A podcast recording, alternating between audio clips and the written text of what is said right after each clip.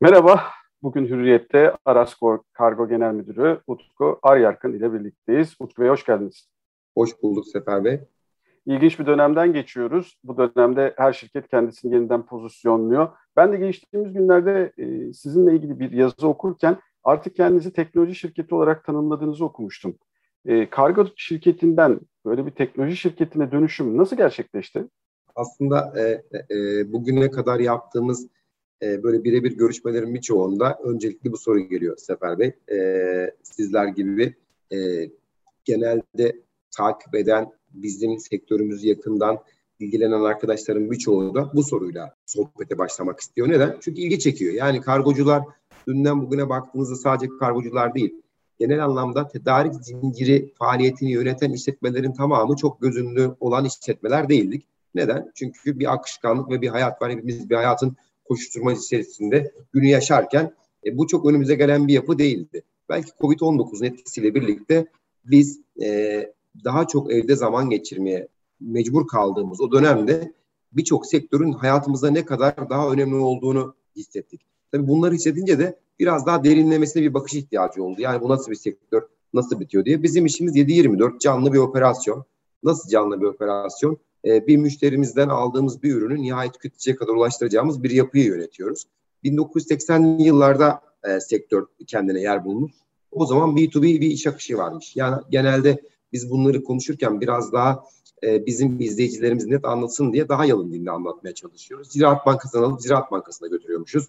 Bir kamu şirketinden alıp başka bir kamu şirketinin ihtiyacına cevap veriyormuşuz. Ya da o dönem e, işte Denizli'deki bir tekstil fabrikasından ürünleri alıp onun bayisine ürünleri götürmek üzerine kurulmuş bir yapı. Sonra yıllar içerisinde değişen bakış açısıyla birlikte ekonomik krizler kendi içerisinde yeni iş modelleri ve kolları oluşturmuş. E, hatırlarsınız 2000'li yılların başındaki o derin krizle birlikte stok bu satış çevresi neredeyse bitti. Çünkü COBİ'de nitelendirdiğimiz küçük orta ölçekli işletmeler e, çok stok tutmak yerine zaten hızlı bir teslimat modeli olduğu için siparişi verip ürünü sattıkça tedarik etmek yöntemine geldi. İşte bu da kargocuların yavaş yavaş yer bulmasını kendi önüne getirdi. 2016 yılının e, ilk çeyreğinde 4G'nin bizim ülkemizde de çok net bir şekilde kullanılmasıyla birlikte e-ticaret yavaş yavaş kendine yer bulmaya başladı. İşte biz o zaman anladık ki kargocular artık elindeki veriyi iyi yöneten, bölebilen ve zamanı hükmedebilen kişiler bir adım daha öne geçebilecek. Biz 2016 yılında e, kendi sistemlerimizi online bir yapıya nasıl geçirebiliriz sorusuna cevap bulmak için IT altyapısına ciddi ağırlık verdik. E, bu iki yıllık süreçte de bütün sektörle e, değişik iş modelleri kurgulamaya başladık. İşte o 2016-2018 yılları arasında B2B iş modelini fiyat bağımsız tekrar bir kez daha deneyimledik. B2C işe bir girdik dedik ki bu pazar nasıl bir dünya? Uzayı nedir? Bizden beklenti nedir? Bizi nereye götürecek? Bunu anlamaya çalıştık. Bunları yaparken ciddi bedeller ödedik. Niye? Çok e, fazla proses oldu. Elleştirme çok oldu, çok insan eli değdi. Barkod, poşet, üst üste maliyeti getirdiğinizde ama günün sonunda anladık ki bu her bir süreci biz nitelikli bir şekilde eğer bölebiliyorsak ve teknolojinin faydasıyla birlikte üretkenliği biraz daha daha yerinde yapabiliyorsak anlamlı bir hale gelecekti. Döndük ilk sistemimizi online'a getirdik. Online'a getirdikten sonra büyük e-ticaret firmalarıyla ve e, Türkiye'ye yön veren e, önemli ölçekli bütün işletmelerin tamamıyla entegrasyon modeli gerçekleştirdik. Datayı anlık aldık. Sonra bu işletmelerin kendi kargolarını kendileri üretmelerini sağlayabilecekleri bir entegrasyon modeline geçtik. Bunun için harita altyapımızı değiştirdik. Harita altyapısını değiştirdikten sonra artık bu işletmeler dakikalar içerisinde kendilerine gelen bu siparişlerin tamamını üretebilir hale geldiler. Biliyorsunuz insanlar evde daha çok vakit geçirdiğinde daha çok sosyal ortamda zaman geçirdiler ve bir alışveriş çılgınlığı oldu. Yani e, o Covid çok yıkıcı bir etki yarattı. Neredeyse bir çağ açıp bir çağ kapatacak dönem kadar yapısal etkiler oldu. Biz oraya e, özellikle adreslemede yapmış olduğumuz bu değişiklikle çok hızlı bir şekilde müşterinin üretim kapasitesini artabileceği barkodlama sistemini hayata geçirmiştik. Sonra insanların kaygı seviyesini yönetebilmek için SMS kodlarıyla teslimatı hayata geçirdik. Böylece o imza ve temas konusunu öğretmiş olduk. Döndüğünüzde bu işin mutfağı da çok kıymetli. Yani siz hepsini alıyorsunuz. Günlük 1 milyon, 2 milyon kargo alıyorsunuz. Bu işi nasıl bir proseste yapacaksınız? Yani insan eliyle Adana'ya giden kargoyu ayrıştır, Diyarbakır'a gideni ayrıştır, oradan al Urfa'ya bir daha ayrıştır. Bu çok zor olacağı için biz buralarda da ciddi anlamda saatlik kapasitemizi hayata geçirebileceğimiz 15 tane makine daha hayata alarak saatlik üretim kapasitemizi 280 bin adete getirdik. Yani bunlar tabii bir dışarıdan düşünüldüğünde ve bakıldığında teknolojik anlamda nasıl ya bakış açısı olabilir ama yani şöyle e, adlandırıyorum onu da biraz daha algılasın diye. Hani havalimanlarında nasıl biz bir uçaktan iniyoruz, valizler bir bantın üstünde dönerek önümüze geliyor. Biz orada kendi valizimizi alıyoruz. İşte bizim testlerimiz içinde de buna benzer otomasyon sistemleri var. Bu paketlerin tamamını otomatik ayrıştırıyor. İnsanın değmeden. Saatlik kapasite 15 bin olan var, 7500 olan var.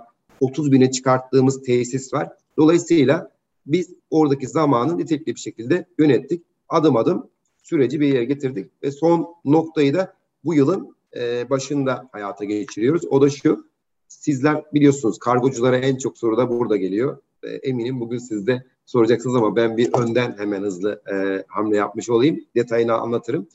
Bu sektörde kurye yönetmek çok zor. Yani aslında sektörü kurye yönetiyor desek daha doğru olur. Çünkü her şey onun gösterdiği performansa bağlı. Sizin tutunabilmeniz, yapacağınız iş, iş sonucu, alacağınız puan ve turnover var. İşte biz burada o kuryenin yolculuğunu uçtan uca dizayn edeceğimiz bir rotolama sistemi hayata geçirdik. Böylece geldik evde bulamadık. Geldiniz gelmediniz tartışmasına son noktayı koyabileceğimiz bir yazılımı keyifle şu anda teste aldık. Bunu da yayınlıyoruz. İlk çeyreğin sonunda da canlıya alabilirsek e, sektörde bir ilke daha imza atmış olacağız. Yani hepsini düşündüğünüzde artık aslında operasyon şirketinden teknolojiyi deneyimleyen, kullanan ve maksimum faydaya çeviren bir yapıya dönmüş oluyoruz. Şimdi siz kısmen değindiniz ama ben bunu da soracağım. Çünkü e, tam böyle can alıcı sizin sektörün e, yerinde tabii ki kuryeler var ama bir de hız var. Şimdi e, bir gönderiyi gönderen de alan da bir an önce e, onun istenilen noktaya ulaşmasını istiyor. Ve az önce söylediğiniz bu sizin şubelerinizdeki barkodlar çok önemli, otomasyon sistemi var ama herhalde sadece bunlar değil. Siz daha hızlı teslimat için bir toparlarsınız. Neler yaptınız? Tabii ki. Şimdi sektörün hani e, bunu da şöyle örnekliyorum genelde ben. Sektör bir e, kısıt döngüyle faaliyet gösteriyordu. Yani bilgisayar programcılarına sorarsınız kodlar ne? 01. Yani hep onlar 01 kod üzerinden yazar. Bizim de 01 kodlarımız vardı. Nedir bu? Bizim şubemiz var. Bine yakın noktamız var. Ve sizlerin adres noktaları var.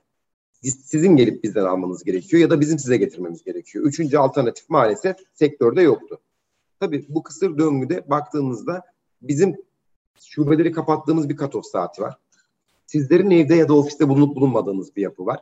Şimdi bunları çözebilmek için biz alternatif teslimat modelleri oluşturduk. Ne yaptık? Hayata geçirdik hem de bu daralan Türkiye ekonomisinde e, COBİ'lere ve esnaflara bir küçük de olsa bir can suyu verebilecek bir hamle niteliğinde araç burası noktaları oluşturduk. Amacımız daha çok uğrayabileceğiniz ve zaman kısıtlı yaşamadan kargolarınızı teslim alabileceğiniz bir planlama hayata geçirdik. Bugün binin üzerinde ilave nokta sistemi içerisinde kayıtlı. Şimdi bir de yeni teslimat modeli diye nitelendirdiğimiz lakırları yani araç dolaplarını hayata geçirmeye çalışıyoruz. Böylece e, bu 7-24 e, teslimat ve toplama anlayışına yeni bir dinamizm katmaya çalışıyoruz. Çünkü e-ticaretten bu kadar çok gönderi teslim aldığımızda haliyle iadesi de bambaşka bir seviyeye geliyor. Çünkü e, o mağazalara gidip o denemeleri yapmadığımız için aldığımızda bu ürünleri ihtiyacı karşılamıyorsa hızlı bir şekilde de bunun geri gönderilmesi lazım. İşte orada da bu kısıtlardan kurtulabilmek için bu alternatif dağıtım modelleri ve toplama modellerini hızlıca hayata geçirdik. Şubeler tarafında bunu e, söyleyebilirim. E, kuryeler tarafında da zaman yönetmek önemliydi. İşte orada da bu rotolama optimizasyonunu e, ve sistemini hayata geçirerek orada zamanı biraz daha anlamlı yönetmeye e, çalışıyoruz. E, sebep ne? Çünkü herkes bir hızla çalışıyor. Yani bugün sanayide esnaf bekliyor ki ürününü götür oradaki aracı tamir etsin. Diğer tarafta biri bir başka bir e, üretim halinde birisi kumaş bekliyor ki kumaş gelsin Oradan Türkiye ekonomisine katkı sağlayacak tekstil ürünü çıksın. Diğer tarafta ayakkabı işletmecisinin sahibi deri bekliyor. Alsın ki ayakkabıyı imalathaneye verebilsin. İşte bunların hepsinin hangi önem seviyesinde, hangi derecede öncelikli gitmesi gerektiğini planlayarak buradaki zamanı üretimin üzerine daha yoğun bir şekilde döndürebileceğimiz şekilde ayrıştırdı. Yani ev teslimatlarının kurgusunu başka bir yapıda, sanayinin ve ticarethanenin döndüğü yapıyı da bambaşka bir optimizasyonla çözmek için yeni bir süreç başlattık. Yani içinden geçtiğimiz süreç bizi bu aşamaya taşıyor. Şimdi siz söyleyince merak ettim. Ee, sizin bu gönderiler içerisindeki ticari gönderilerle eve gönderdiğimiz gönderilerin ağırlığında nasıl bir oran verebilirsiniz bize? Hemen hızlıca söyleyeyim. Ee, yıllar itibariyle de planlayayım. Ben 2004'ten beri sektörde görev yapıyorum. 18. yılım. Biz başladığımızda B2C diye bir şey bizim hayatımızda neredeyse yok denecek kadar azdı. Yani böyle bir terim yoktu bile.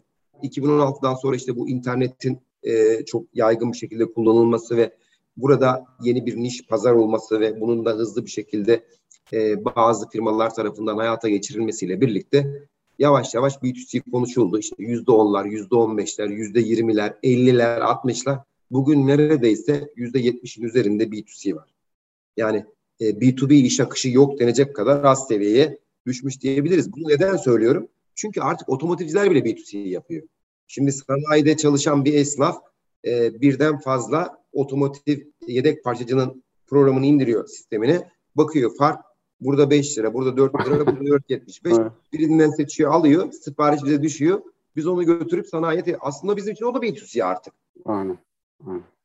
Bu şimdi soracağım soruya da bir yerde e, temel teşkil etti. Şimdi pandemi dönemi bu B2C e, satışlarında yeniden aslında ele almamız gerektiren bir dönem oldu. Peki siz pandemi döneminde nasıl bir yapılanma politikası izlediniz?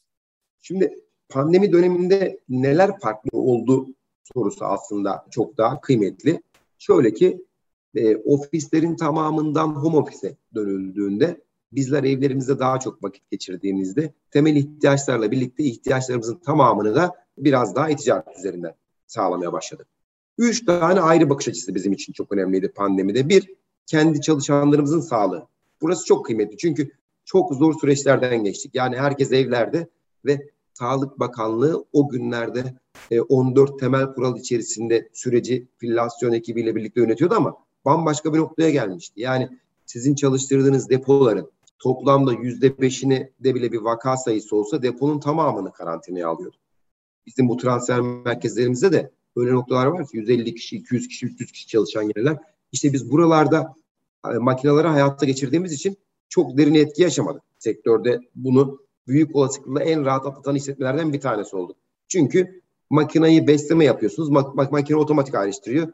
Yani üç arkadaşınız korona olsa bile dışarıdan getirdiğiniz bir arkadaş bile oraya sadece o kargoların sistemin içerisine verilmesini sağladığı için bu süreci daha rahat yönettik. Makineler hayatımızı burada önemli korudu. Kendi çalışanlarımız için neler yaptık? Özellikle maske, dezenfektan bunların kullanımıyla birlikte orada servislerin kullanımını ayrıştırdık. Rutları biraz daha ayrıştırarak arkadaşlarımızın tek çıkmasını sağladık. Kaygı süreci çift taraflı e, Sefer Bey. Hem çalışan için hem sizin için.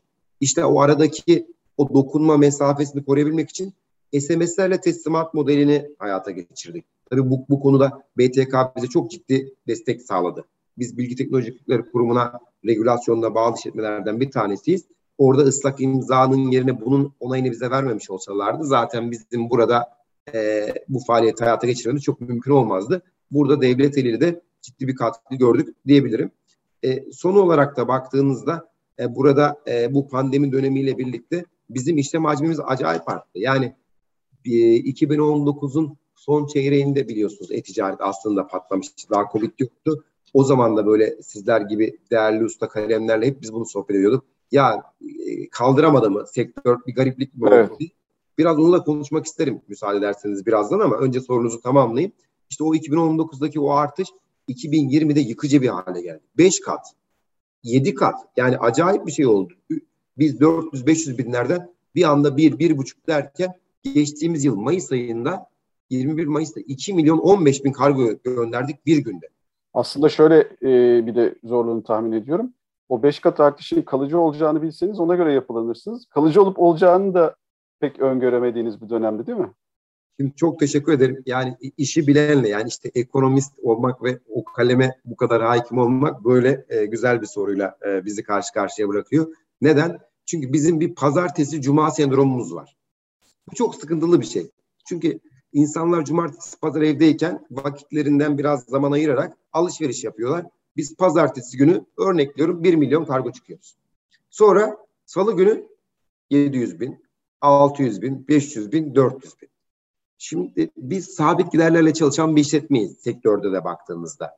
Yani şunu diyemiyoruz ki pazartesi günü 1000 kuryeyle çalışacağız. Salı 800 kuryeyle çalışırız. Çarşamba 700 kurye, cuma 600 kurye. Tekrar pazartesi bir daha 1000 olmuyor.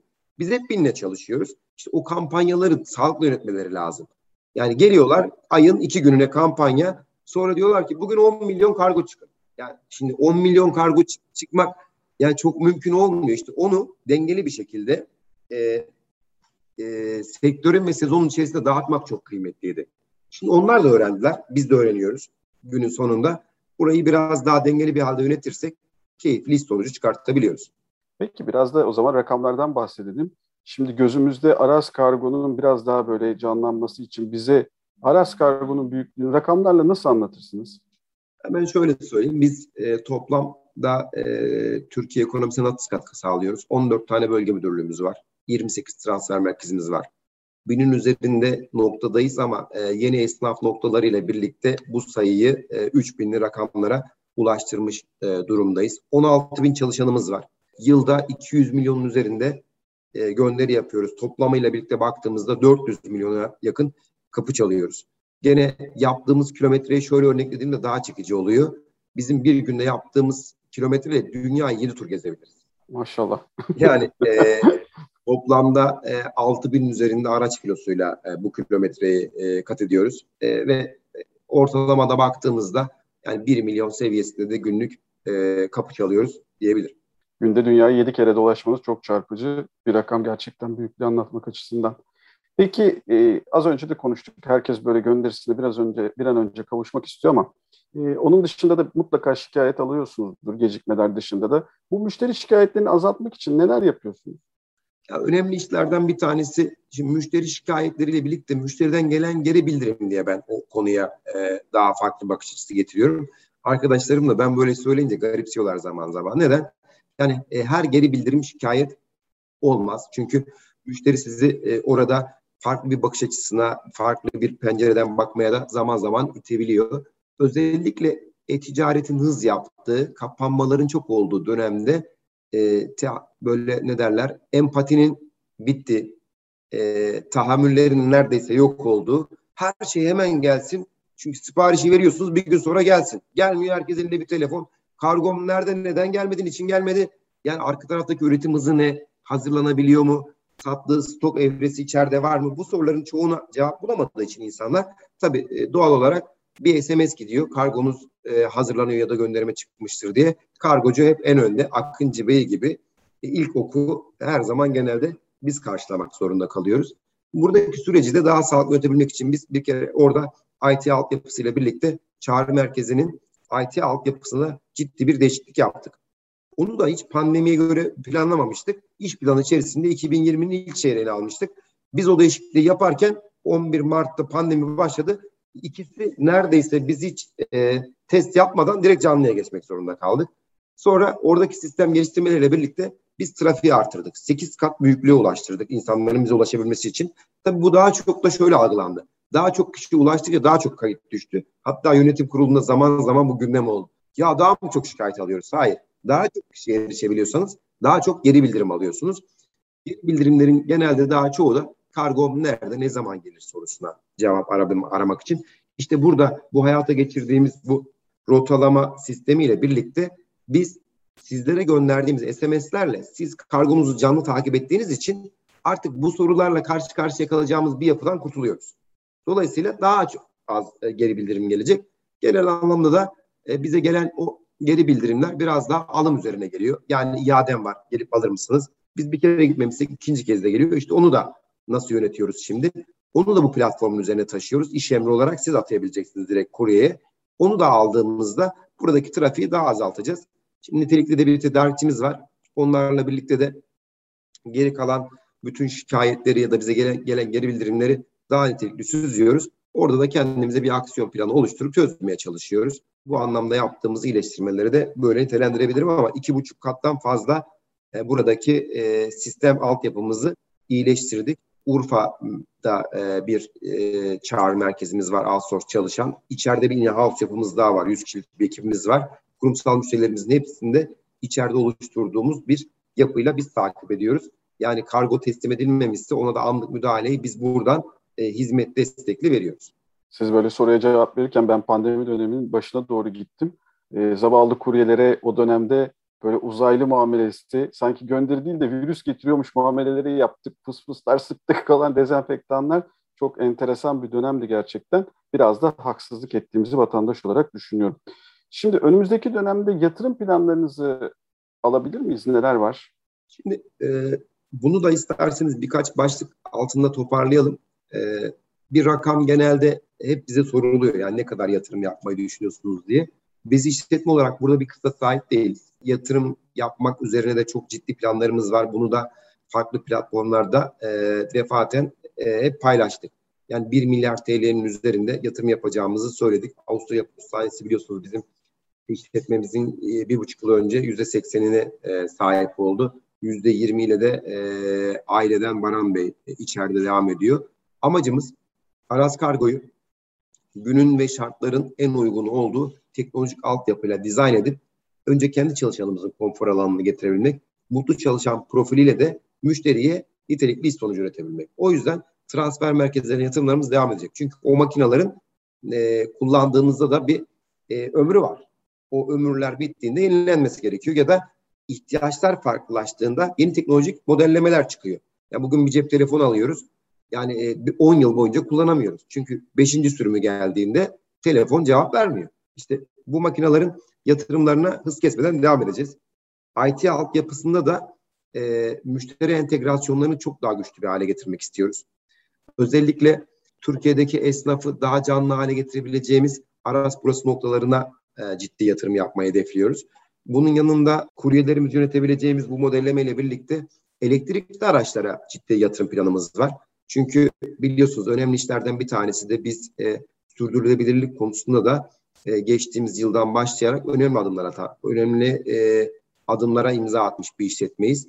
E, yaptığımız işte birlikte zaman zaman çevreye ve doğaya da zarar verdiğimizin farkındayız. İşte emisyon, karbon e, salınımı bunlar da önemli işler. İşte burada da burada bir geri dönüşüm sağlayabilmek ve farkındalık yaratabilmek için elektrikli araç filomuzu büyütmek istiyoruz. Bu anlamda ayırdığımız bir bütçemiz e, e, söz konusu. Gene e, doğaya katkı sağlayabilecek bu transfer merkezlerinde kendi elektriklerimi üretebileceğimiz bir altyapı modelinde bir inşaat modellemesi planlıyoruz. Tabii biraz şartlarında buna izin vermesi lazım. Döviz kurlarının ve işte toprak e, metrekaresinin ve yatırımın bambaşka bir noktaya geldiği yapıda biraz daha inceleyip sık dokunmaya çalışıyoruz ama 1 milyar TL'nin üzerinde ayrılmış bir bütçemiz var. Yıl yıl geçtiğimiz yıl bir miktarını kullandık. 2025 yılına kadar bir planımız var ve bu stratejik plan içerisinde de bu yatırımların hepsini hayata geçirmeyi önemsiyoruz. En kıymetli ve en sonuncusunu şöyle nitelendireyim. Artık biz markamızı uluslararası arenaya açmak istiyoruz. E, zaten grubun bir parçasıyız. Avrupa'da grup güçlü. Biraz daha işte Orta Doğu, Türkiye Cumhuriyetlerine doğru da yönümüzü çevirmiş durumdayız. Yakında güzel haberleri de sizlerle paylaşıyor oluruz. Herhalde Aras Kargo markasıyla gideceksiniz. Evet, Aras Kargo markası. Aslında en önemli soruyu sona saklamıştım. Siz kısmen değindiniz. Ee, yani çağın en önemli konularından biri sürdürülebilirlik. Çünkü hem işinizin sürdürülebilirliği önemli hem bunun yanında doğanın ve dünyanın sürdürülebilirliği de çok önemli. Kısmen değindiniz ama sürdürülebilirlik e, adına neler yapıyorsunuz? Şimdi aslında e, Sefer Bey sizler e, bizden daha farklı birçok sektörle iç içe birçok dinamiği daha yakından takip ediyorsunuz. E, biz belki de yaptığımız birçok işi bir program neticesinde elimize aldığımızda bütünü görebiliyoruz. O yüzden baktığınızda hangi işletmeye gidecek desek ki elektrik tasarruf için ne yapıyorsunuz? Birçok herkes bir şey anlatabilir. Doğa için ne yapıyorsunuz? Yine bir şey anlatabiliriz. İnsan için ne yapıyorsunuz? Yine bir şey anlatabiliriz. İşte biz de bunların hepsini bir program bütününde, bir stratejik program çerçevesinde ele alıp neyi farklı yapıyoruz, neyi hedeflememiz lazım, nereye ulaşmamız gerekiyor sorusuna cevap bulabileceğimiz bir modelleme oluşturduk. Üç başlıkla toparladık bunu. Bunlardan bir tanesi ekonomik katkıları. Bir diğeri e, sosyal çevreye sağlamış olduğu e, katkılar e, ve bir taraftan da baktığımızda kendi çalışanınıza e, sağladığı katkılar olmak üzere üç ayrı başlıkla değerlendirdiğinizde bir ekonomik katkıları ne olabilir? Biz evet bir şekilde ciro yapmalıyız. Türkiye ekonomisine katkı sağlamalıyız. bunları yaparken biraz daha ekonomik katkıda elektrikli araca geçip belki karbon salınımını düşürebiliriz. Yakıt tasarrufu sağlayabiliriz. Diğer taraftan elektriğimizi kendimiz üretebilirsek eğer ki yapmayı çok e, önemsiyoruz.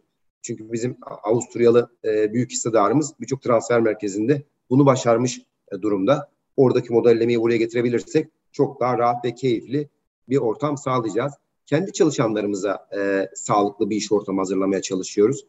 Yine fırsat eşitliği hep konuşuluyor. E, biz e, erkek e, hegemonyan bir e, iş yapıyor olmuş gözüksek de orada da başka bir bakış açısı var. Yani bizim yönetimde e, sayısal denkliğe baktığımızda kadın çalışanla erkek çalışanımız neredeyse e, eşit diyebileceğim seviyede. Beyaz yakada baktığımda da eşitlik var. Diyebilirsiniz ki yani kargoculuk, kurye biraz daha emek yoğun bir iş, erkek e, elinde yapılması gereken ama öyle değil. Artık bu makineler hayata girdiği için o makinelerin beslemesinde paketler de küçüldü. 3 kiloluk, 5 kiloluk paketler var. İşte transfer merkezlerinde de çok ciddi kadın istihdamı var. Bu anlamda da e, ciddi bir ivme kazanmış e, durumdayız. Yine doğa önemsediğimiz işlerden bir tanesi. Yaklaşık son 5 yıldır e, doğa dostu araçlarla birlikte Türkiye'nin e, her üç tarafında denizlerle kaplı bir ülkedeyiz. Oradaki e, çevre kirliliğini ele aldığımız bir yapıyı TURMEPA ile birlikte güçlendirdik. 8 tonun üzerinde atık topladık.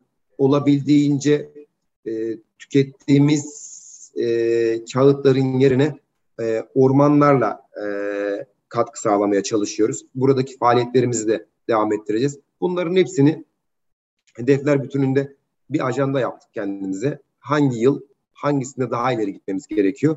Ee, başarabileceğimizi düşünüyoruz. Önemli olan bu farkındalıkla bunu günlük yapabileceğiniz bir işlem e, haline getirebilmek. Yani sizin çalışanlarınızın oradaki elektrik tasarrufunun hayatında yaratacağı e, eksiği, e, doğaya verdiğimiz zararı, ekonomiye sağladığımız katkıyı düşünerek iş yaptığını düşünebilir ve bunu günlük hayatın içerisine getirebilirsek zaten bu anlamda ciddi katkı sağlamış olacağız diye düşünüyorum. Başka ilave bakıyorum hani e, söyleyebileceğim bu konuda bir şey var mı diye. Çevre, toplum ve ekonomi üçgeninde de zaten e, bir farkındalık yaratmak istiyoruz. Herhalde önümüzdeki yıldan itibaren de Türkiye ekonomisinde birçok işletme bu programı hayatına alacaktır diye de düşünüyorum. Her gün dünyanın etrafını yedi kere dolaşan bir şirket olarak bu sürdürülebilirlik konusunda atacağınız her adımda gerçekten çok kıymetli. E, Utku Bey verdiğiniz bilgiler için çok teşekkür ediyoruz. Biz e, sayın izleyicilerimize ve dinleyicilerimize bizimle birlikte olduğu için ayrıca teşekkür ediyoruz. Biz çok teşekkür ederiz Sefer Bey vakit ayırdığınız için. Umarım e, yıl içerisinde diğer e, faaliyetlerimizi hayata geçirdiğimizde bir kez daha size konuk olma imkanı bulabiliriz. Memnuniyetle. Burada da biraz iş sonuçlarını aktarırız. E, müşteri gözünden Aras Kargo'nun geldiği noktayı birlikte değerlendiririz. İnşallah o zaman görüşmek üzere diyelim. Sağ olun. Hoşçakalın. Hoşçakalın.